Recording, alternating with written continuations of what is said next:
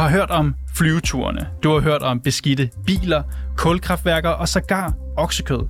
Men faktisk så er den største klimasønder befolkningstilvæksten i Afrika. Det er der i hvert fald nogen, som mener. Afrikas befolkning den vokser, og som det ser ud nu, så vil den stige med 1 milliard mennesker frem mod år 2050. På det afrikanske kontinent syd for Sahara, som jo er den fattigste del af Afrika, der fødes der i snit 4,7 børn. Og det er næsten tre gange højere sammenlignet med Europa, og det dobbelte, hvis man sammenligner med Asien. Og den her viden, den er ikke ny alligevel så vælter vi os ikke rigtige indsatser, som skal afhjælpe det her problem. Og måske så skyldes det, at fremtidens største klimaproblem, det er et kæmpemæssigt tabu. Så hvad skal vi stille op? Begrænse retten til at få børn? Hjælpe de afrikanske lande med prævention? De spørgsmål stiller vi i dag i reporterne. Mit navn er Niels Frederik Rikkers.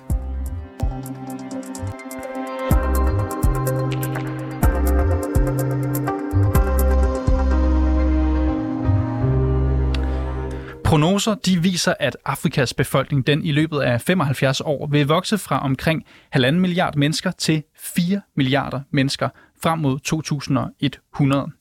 Den vækst er ikke tilsvarende på andre kontinenter. I Europa for eksempel, ja, der falder befolkningstallet, mens det i Asien er svagt stigende og topper om 30 år.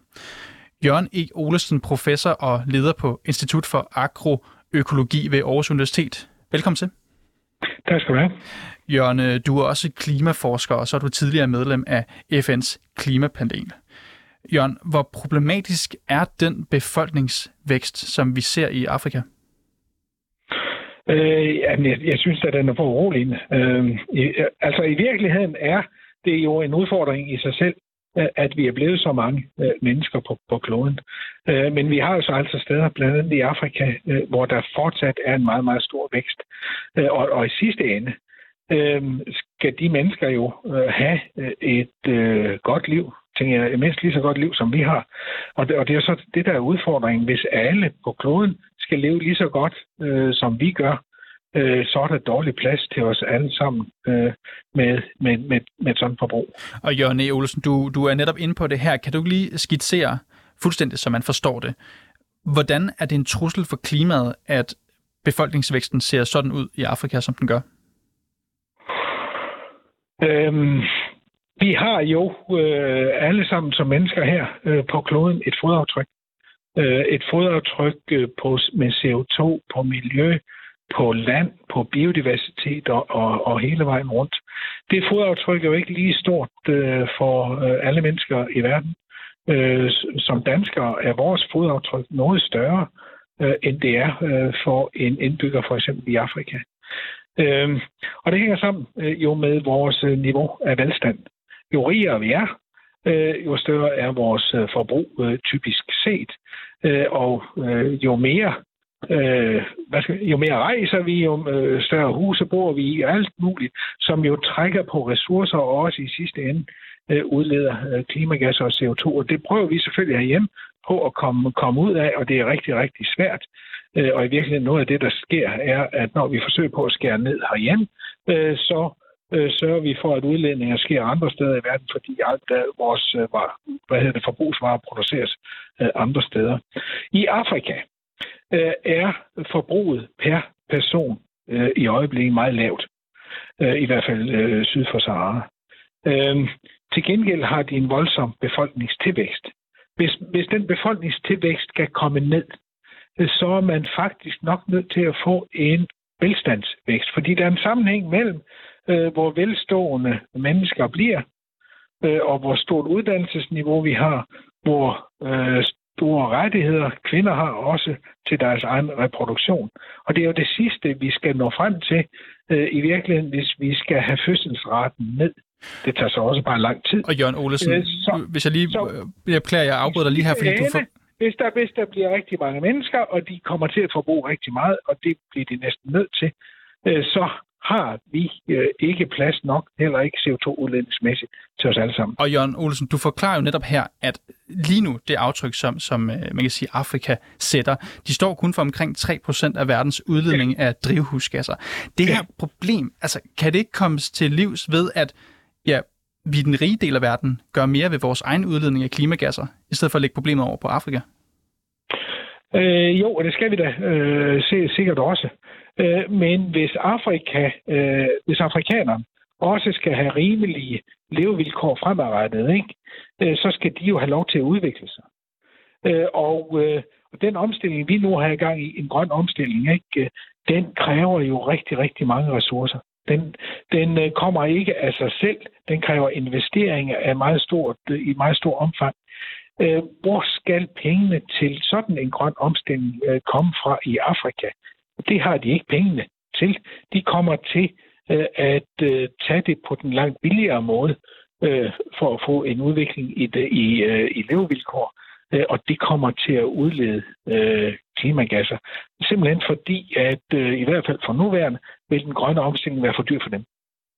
Du var sammen med en række andre forskere i 2019 ude med en tilsvarende kritik, hvor I netop adresserede, at befolkningsvæksten måtte bremses for at redde klimaet. Hvilken ja. reaktion fik du dengang?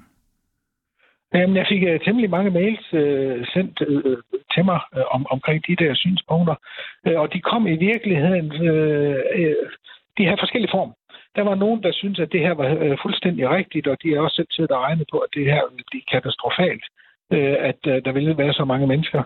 Der var så en anden øh, gruppe, der øh, måske var lidt mere humanistisk øh, orienteret og tænkte, at det måtte folk altså selv om, øh, hvordan de øh, tænkte, og det skulle nok løse sig selv øh, af, af, alligevel. Og, og så var der en tredje gruppe, som kiggede lidt ind i virkeligheden, hvordan går det befolkningsudviklingsmæssigt rundt omkring i verden, og som øh, tænkte, det her løser sig altså af sig selv, fordi i nogle af landene, øh, og det kan være Indien eller nogle af de der steder, der er øh, befolkningen ved at øh, nå et, et, et toppunkt. Øh, og jeg tænker, øh, de alle sammen på en eller anden måde har lidt ret. Øh, der, hvor vi har øh, udfordringen for, for nuværende, og, og der, der, hvor vi ikke er ved at løse øh, problemstillingen, det er altså Afrika. Og det handler jo netop om at øh, bremse, som du siger, den her befolkningsvækst. Altså helt lavpraktisk, kunne det give mening at forsøge at begrænse antallet af børn, eventuelt med en tobarnspolitik? politik? Øh, jeg ved godt, hvad det kan give mening, men det kan ikke lade sig gøre. Hvorfor kan det ikke det? Øh, altså, ja, fordi det kræver enorm, øh, en enorm stærk styring ovenfra i et samfund. Øh, jeg tror i virkeligheden, at det eneste sted i verden, det har kun lade sig gøre, det har været i Kina. Kina har en årtusind lang øh, tradition øh, for, at staten bestemmer i princippet alt, om det så er kejseren eller kommunistpartiet. Øh, så derfor der kan det lade sig gøre, fordi øh, at der er øh, så øh, indgroet en kultur øh, omkring staten, øh, der bestemmer alt. Det har vi ikke andre steder i verden. Øh, så andre steder i verden øh, vil øh, man enten ikke efterleve det, øh, eller øh, en stat, som måtte forsøge øh, at, at, at påvirke noget sådan, vil blive væltet. Nu siger du, du oplevede en række forskellige reaktioner, dengang I fremlagde det her. Oplever du, at der er en hvad kan man sige, europæisk berøringsangst på området, altså et tabu, når det handler om at tale om befolkningsvækst i Afrika, som et af fremtidens største klimaudfordringer? Øh, jamen, jeg oplever det hele taget, at der er en tabu øh, over at, at tale om befolkningstilvækst. Øh, og, og, og måske særligt i, i forhold til Afrika. Øh, og, og det er jo, det har jo øh, historiske årsager også, øh, tror jeg faktisk. Øh, europæerne er jo traditionelle kolonimagter øh, i, eller har været kolonimagter øh, i Afrika øh, og forsøgt at trænge, øh, trække sig ud af det. Man har så øh, i stedet øh, lavet øh, forskellige, så at sige, øh, udviklingsbistandsprogrammer. Samtidig har man jo faktisk forsøgt at stille krav også i de bistandsprogrammer til, øh, til bedre øh, regeringsførelse og demokrati, og hvad ved jeg. Øh, og, og det er der så også efterhånden modstand mod i, i de lande, man vil gerne selv bestemme. Øh, så vi er jo sådan set havnet øh, i en situation, øh, hvor mange af de lande i Afrika ikke har særlig lyst, meget lyst øh, til at lytte øh, til europæiske øh, landes bedre videnhed omkring, hvad de skal gøre. Så, så jeg tror sådan set også, at det er med god grund, kan man sige, måske, at europæiske politikere øh, har lidt berøringsangst over for det der, fordi det næppe vil have nogen særlig gavnlig effekt. Du siger det her med, at de har berøringsangst, oplever du i hvert fald. Lever de op til deres ansvar som politikere her? Øh, ja, det er et spørgsmål, hvad er ens ansvar som, som politiker? Øh, er, er det at, at gøre noget ved det, man kan gøre noget ved, eller er det et forsøg at gøre noget ved det, der alligevel er umuligt? Jeg tror også, det er det første. Jørgen E. Olesen, du er professor og leder på Institut for Agroøkologi ved Aarhus Universitet og tidligere medlem af FN's klimapanel, og så skal du have tak, fordi du kunne være med her i dag. Velkommen.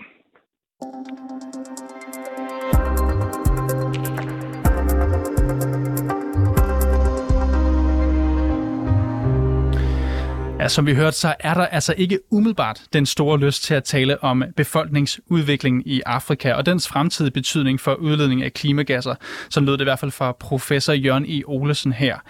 Heller ikke selvom det er en af de vigtigste faktorer for, hvordan vi kommer i mål med reduktionerne af vores CO2-udledninger.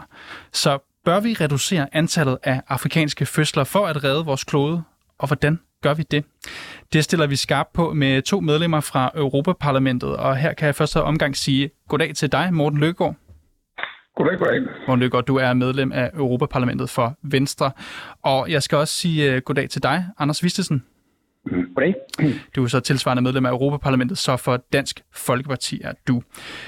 Morten Lykkegaard, hvis vi starter med dig. Lige nu er fødselsraten tre gange højere syd for Sahara, end øh, den er i Europa. Skal vi reducere antallet af afrikanske fødsler for at redde kloden? Det tror jeg, som den gode professor lige var inde på, kan blive meget, meget vanskeligt. Altså, vi kan jo godt have en holdning til her i øh, det oplyste Europa om, hvad man skal foretage sig i Afrika. Min egen spinkle erfaring med afrikanere er, at det lytter de ikke så forfærdeligt meget til. Jeg har faktisk siddet i det, der hedder Sydafrika-delegationen i Europaparlamentet og været øh, rejst på de kanter, hvor det netop var en diskussion, vi havde.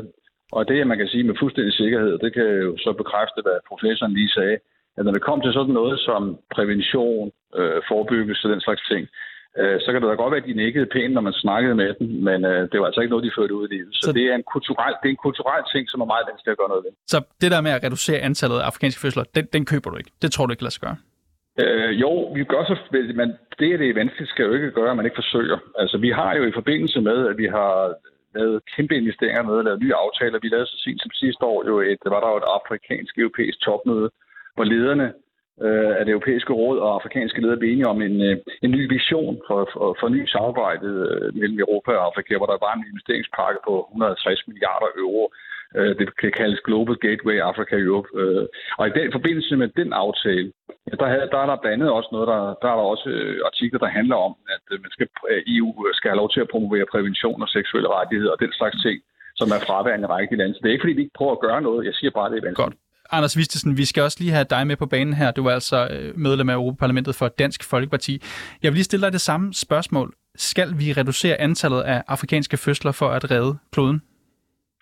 Ja, altså man skal jo begrænse befolkningstilvæksten på, på verdensplan, hvis man skal have en bæredygtig klode og i øvrigt forhindre sult, hungersnød, ekstremisme og, øhm, og, og, og migrationsstrømme. Så, så det er jo lidt en, en forudsætning for, at, at kloden kommer godt igennem de næste 100 år, at man får en mere realistisk tilvækst øh, på kloden. Så der er ikke nogen vej udenom her, siger du? Nej, det er der jo ikke. Altså, man kan sige, med de udfordringer, vi allerede står i, øh, blandt andet på klimaområdet, der kan du bare lave en fremskrivning af, at hvis befolkningsfremvæksten bliver ved med at tage til, som den har gjort de sidste 100 år, de næste 100 år, så er opgaven jo uløselig. Og hvis vi lige dykker ned i, i selve tallene her, altså et land som Nigeria, de har omkring 220 millioner indbyggere. Der blev født over fem børn per kvinde, og allerede i 2050, ja, så forventes indbyggertallet at være nået 400 millioner, og i Niger, hvor der bliver født næsten syv børn per kvinde, så vil indbyggertallet stige fra 25 millioner til 65 millioner i samme periode. Vi ser også stigninger i lande som Sydafrika, som endda er et af de rigere afrikanske lande, det viser tal fra Verdensbanken. Anders, hvis det er sådan for stor en trussel for klimaet, er de høje fødselsrater? Jamen, man kan sige, at allerede nu, øh, gør, altså, allerede nu øh, falder udledningerne jo ikke nok øh, på verdensplan, og hvis du så bare fremskriver med det økonomiske niveau, Afrika har i dag, med den befolkningstilvækst, som FN øh, tror, der kommer, eller øh, øh, for forudsiger, der kommer, jamen så er det jo et problem. Og når man sådan da indregner oven i det, at, at øh, man jo også gerne vil have en stigende levefod i Afrika, altså at man dermed også kommer til at udlede mere per, per indbygger, jamen så, så stiger øh, problemet bare eksponentielt. eksponentielt. Så, så hvad kan vi gøre, Anders Vistesen? Jamen altså det, man jo kan gøre, det er jo, at en, en, stor del af forudsætningen for, at den her øh, udvikling kan være der, er jo, at Vesten hjælper med moderne medicin, hjælper med øh, økonomisk støtte i form af udviklingsbistand, øh, og, og en masse andre parametre, hvor, hvor Afrika er dybt afhængig af, af, af resten af verden. Og der kan man jo gå ind og fremme sådan noget som kvinders rettigheder, øh, øh, som modydelse for den hjælp. Man kan gå ind og fremme adgang til prævention. Men, men, men, øh, men altså det mest effektive ville være, at afrikanerne tog lidt mere hånd om det her selv. Man kan jo se i Asien, hvor man har haft en lignende udfordring med befolkningseksplosion, der er der kommet noget mere ro på det, særligt på grund af den kinesiske politik, som også har inspireret andre dele af Asien. Og man kan jo anbefale, at afrikanerne begynder at tage det lige så alvorligt, som man har gjort i Asien de sidste 20-30 år. Morten Lykkegaard, øh, vi ved jo på baggrund af matematikken, at antallet af mennesker i verden, ja, det stiger, hvis der bliver født mere end 2,1 barn per kvinde. Jeg ved godt, du sagde lige før, at ja, du synes, det bliver lidt vanskeligt, det her med at skulle, skulle indføre nogle særlige regler. Men kunne det ikke være en løsning at begrænse antallet af børn ved for eksempel at indføre sådan en tobarns politik? Lidt eller hvad man har gjort i Asien tidligere. Der igen må jeg jo henvise til jeres øh, kloge professor, der synes, sagde det meget rigtigt. Altså, det, man, øh, der fungerer i Kina, fungerer bestemt ikke i Afrika. Der må jeg tilbage til det kulturelle, øh, som er en vigtig pointe her. Jeg tror ikke en pind på, at man kan tvinge en, en etbarns- eller tobarns politik igennem i et afrikansk land. Hvor, hvorfor kan man ikke det? Det kan man ikke, fordi det er simpelthen ikke en del af deres kultur at acceptere det. De, de har jo ikke en kultur, hvor de accepterer for det første stærke statsdannelser og, og meget centralistiske løsninger. Øh, det er jo meget decentralt, det der foregår i Afrika, øh, kan man forvisse om, når man rejser dernede. Derudover så er det altså også sådan, øh, hvis vi nu skal tale om, om tabuer, at hvis man, hvis man taler med afrikanske mænd, så er det sidste, de kunne drømme om at bruge, det prævention. Så der er altså en kæmpe arbejde bare i at, at få overtalt dem til og vende dem til, at prævention er en af vejene frem. Så Morten Lykke, ja, burde vi i stedet afsætte flere penge til udviklingshjælp, så organisationer for eksempel kan øge information om seksualundervisning? Det er jo det, jeg var inde på før. Vi har lige investeret 150 milliarder euro så sent som sidste år i en kæmpe plan, der blandt andet indebærer, at vi, at vi skal sætte damp under kæderne, når det handler om at informere og, og forsøge at ændre den her adfærd, den her kultur. Og så må jeg også lige sige, at der er en vigtig anden pointe, som vi også er nødt til at tage med, selvom vi selvfølgelig godt øh, ved, at det, at det angriber jeres præmis øh, for samtalen her en lille smule. Og det er det, som professoren sagde, at den, den vigtigste faktor, det er, at, at afrikanerne får den velstandsstigning, der gør, at de når samme niveau øh, som for eksempel Indien og Kina, og dermed når til et punkt, hvor man ikke længere har lyst til at have syv børn, fordi man vil gerne have en bil også, eller hvad det nu kan være, der gør, at, at folk pludselig ændrer holdning til den slags ting. Så der er altså også noget her, der handler om at simpelthen skabe velstand og det gør vi jo blandt andet ved økonomisk støtte, og ved at sørge for, at markederne kommer til at fungere. Vi, vi kan sagtens snakke uh, velstand i det her program, og det giver jo også mening, Anders Vistesen, at jeg så spørger dig. Det der med at øge udviklingsbistanden, er det en god idé? Til de afrikanske lande? Ja, men det forudsætter jo, at udviklingsbistanden begynder at skabe velstand. Altså, der er nogle af de her lande, hvor vi har givet udviklingsbistand i både 40 og 50 år, hvor BNP per indbygger jo faktisk er faldende, hvis man ser på, hvis man regulerer for inflationen i den samme periode. Så det, det vi kan se i Asien, hvis man virkelig skal løfte folk ud af fattigdom, det er jo, at man øh, bruger kapitalismen, altså bruger markedet til at skabe velstand. Og der må man jo sige, at det er beskæmmende at se, hvor dårligt afrikanerne har forvaltet de muligheder, de har i forhold til for eksempel lande i, i, i Asien, der havde et fattigere udgangspunkt for 50 70 år siden end i de, de fleste afrikanske lande, men som har rykket sig milevidt på den økonomiske udvikling. Og det er jo ikke sket mestendels gennem udviklingsbistand, det er jo sket mestendels gennem øh, implementering af kapitalistiske markedsmodeller i store dele af Men Anders Visten, jeg, jeg tror, jeg er lidt i tvivl. Vil det sige, at du ikke vil øge udviklingsbistanden til Afrika? Nej, det vil sige, at jeg synes, at man skal fokusere den udviklingsbistand, der bliver givet i forhold til at forbedre for eksempel kvinders rettigheder og adgang til prævention. Men det at øge udviklingsbistanden giver sig selv ingen mening, for det har vi prøvet i 70 år, og det har ikke hjulpet. Øh, så, så, så vi skal jo gøre noget andet med den bistand, der bliver givet. Jeg tror, den skal være mere målrettet, og hvis man også vil have indflydelse med den, så skal man som et lille donorland som Danmark give den til meget, meget få lande, men give den i så stort et, et, et volumen til de lande, at man også har en indflydelse på, hvad, hvad for en retning landene de tager. Så du vil, du vil prioritere den her bistand? Du jeg sikre... tror, det er, at det er nødvendigt, hvis man skal have en indflydelse den anden vej i forhold til den bistand, man giver. Ellers så bliver det bare en form for passiv overførselsindkomst, som vi har set, øh, det, det har været i alt for mange år. Morten Lykgaard, jeg kan ikke lade være med at tænke, det her med befolkningsvæksten i Afrika, er det overhovedet Europas ansvar? Øh, jeg ved ikke, om det er vores ansvar, men det er i hvert fald øh, en rigtig, rigtig god idé at sørge for at hjælpe til. Fordi hvis ikke vi gør noget ved det, jamen, så står de i vores baghave lige om lidt, fordi så flytter de. Øh, enten det, det nu skyldes øh, et, et belastet klima og, og, en, og en god ørken, de bor i, eller det skyldes, at de simpelthen er så mange mennesker, så de er nødt til at flytte sig for at, at komme et sted hen, hvor man kan gøre lykken.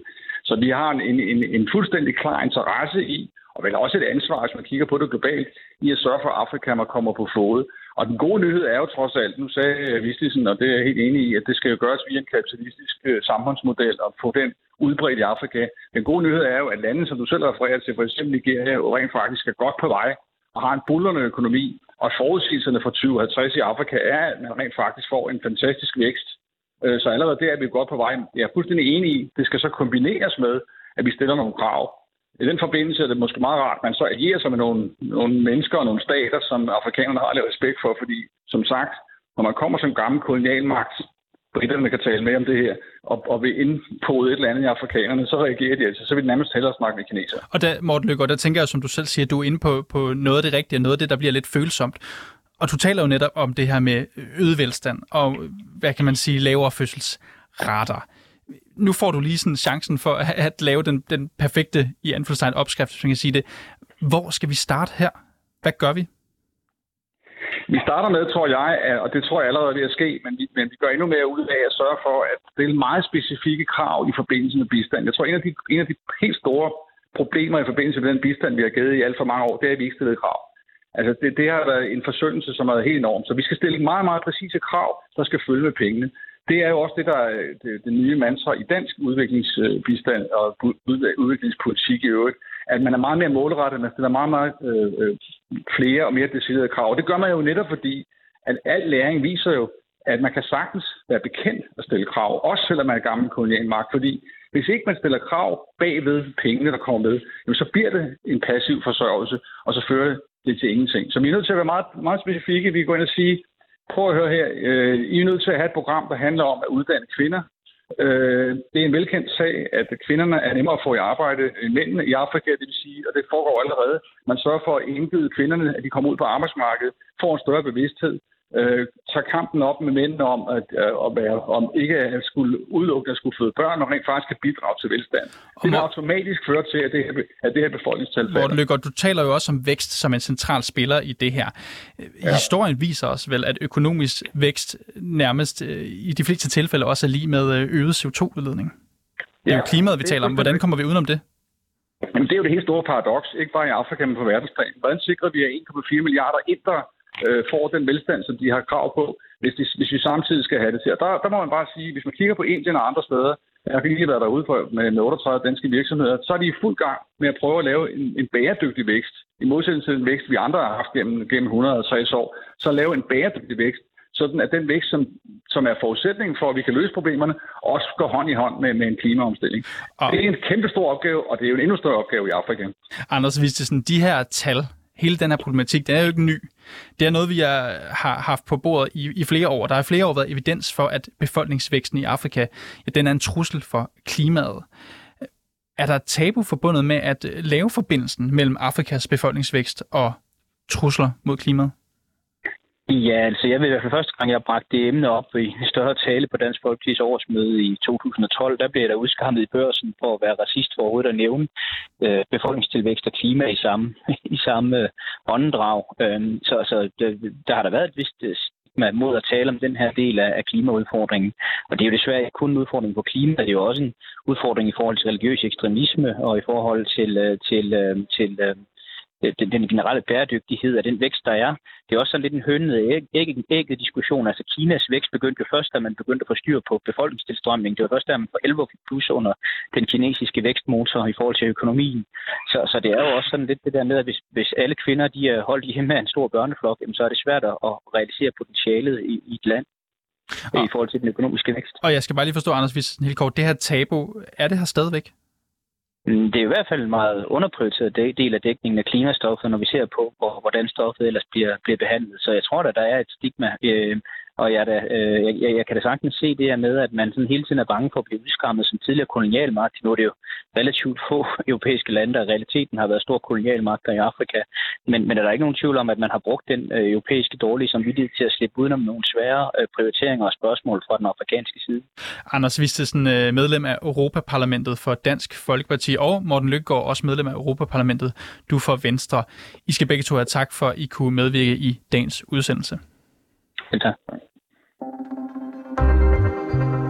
Og tak fordi du lyttede med til reporterne i dag. Bag dagens udsendelse, der var Camilla Michelle Mikkelsen, og der var Jens Sillesen. Og husk, at hvis du har noget, som vi skal undersøge, eller du har ris eller ros, ja, så kan du altid skrive til os her på programmet på reporterne 247dk Mit navn det er Niels Frederik Rikkers, og tak fordi du lyttede med.